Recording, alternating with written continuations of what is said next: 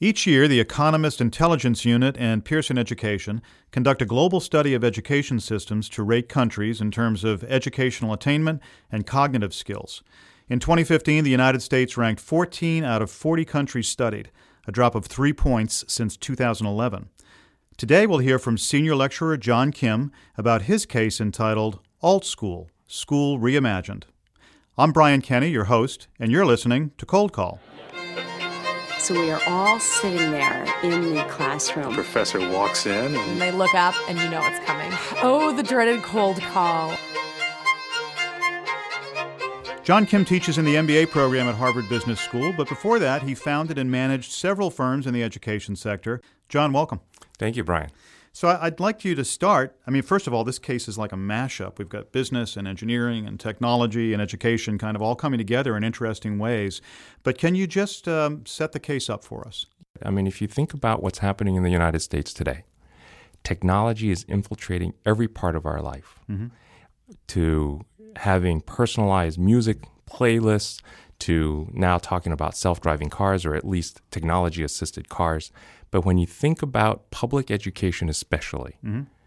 it harkens back to the day of the Industrial Revolution. Mm-hmm. There is a group of entrepreneurs, in fact, many more each year, coming out thinking, I want to reimagine how people learn, how students learn, and what school looks like. And AltSchool is just one prominent example of an entrepreneur who is trying to do that. Okay, so who's, who's the entrepreneur? Tell us who the protagonist in this case. So the protagonist in this case is a guy named Max Ventilla, and Max comes out from an, uh, in some ways, a, an unusual background. He was an entrepreneur coming from Yale.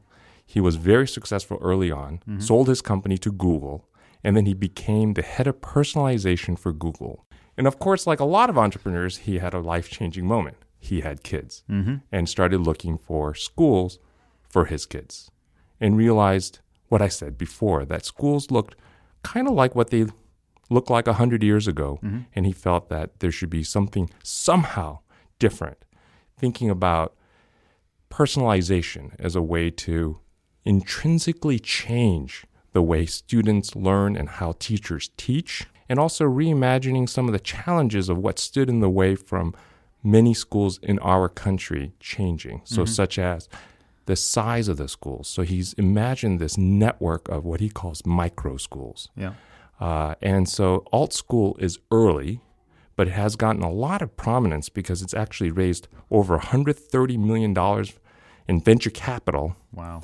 So it's this idea of a new type of school founded by a new type of entrepreneur thinking about social good, education, but bringing his technology background into it. So it sounds almost too good to be true, right? We we've heard about other attempts to do this kind of thing, but but the case goes on to explain in pretty good detail what their approach is. So it's unlike anything you've seen. So if you think about the school today, they tend to be big boxes with lots of grades in them, with a playground. I'm talking now about elementary schools configured into grades separated by uh, age groups. What he's configured are small, what he calls micro schools. They are small in nature. They're in storefronts. So one of the actual uh, impediments to school building is that they're large and they have to be specially constructed. What he's done, first of all, is to change that by being able to go into regular retail space. He's also gotten rid of the grade levels. So, in, in a very strange way, he's gone backwards to this notion of the one room schoolhouse Yeah. Little house in the little prairie. house in the prairie, and kids of all different ages and uh, of abilities being in that one room. That's what he kind of envisioned. Everything inside the school is very different by putting it using a lot of technology as a way to differentiate and personalize the learning. So every child who comes in has it's called a personal learning uh, profile, and the technology is able to gauge where you are, and then essentially serve up the lessons that you need to learn Yeah. and also trying to put a lot of control in the hands of the student.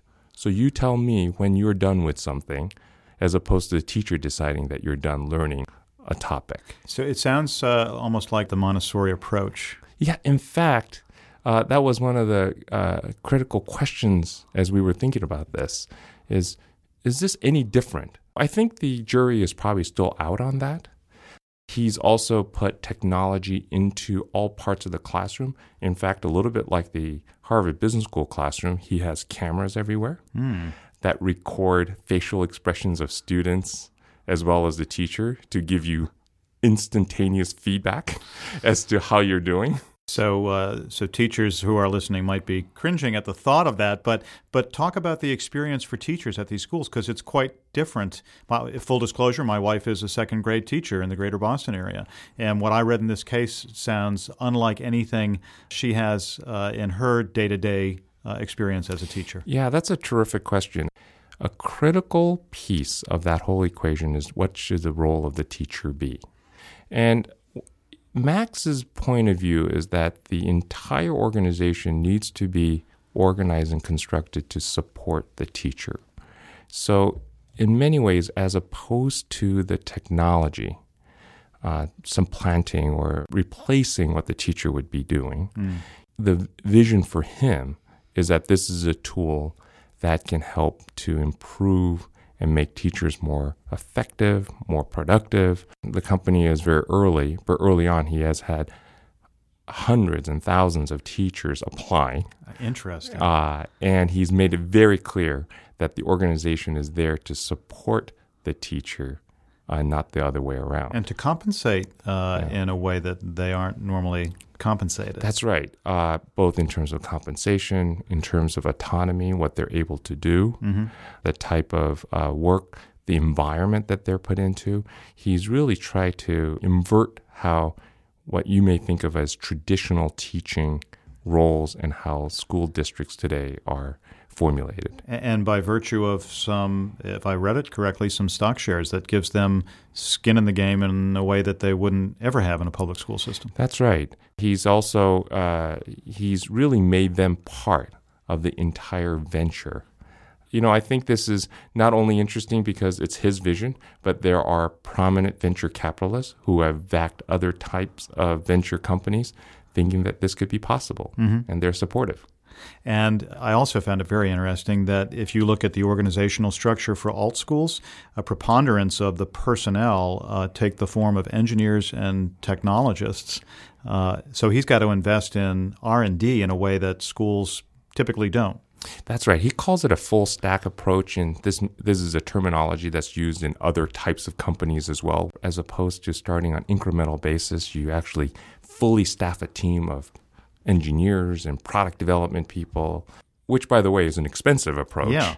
And you quote Max in the case as telling the uh, investors that it could take years and years for him to make any money. So it costs, uh, at the time the case was written, about $20,000, $21,000 per student per year. But he has plans uh, as part of his scale up to make that more affordable because another criticism could be that this is an elitist approach to education.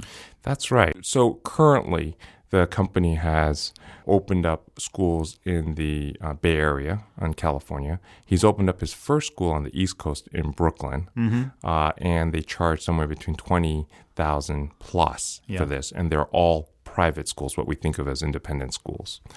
Now, his long-term goal is that we can take this model, and that it can be serve as the prototype or as a model for a broader array of uh, schools like charter schools or public schools. I mean, I think, you know, the critics would say, geez, this is really targeting a fairly small group of the population. I think Max would argue that if it works here, I don't see why it can't work for everybody. John, thank you very much for being here today. Thank you for having me. You can find this case along with thousands of others in the Harvard Business School case collection at hbr.org. I'm Brian Kenny. Thanks for listening to Cold Call, the official podcast of Harvard Business School.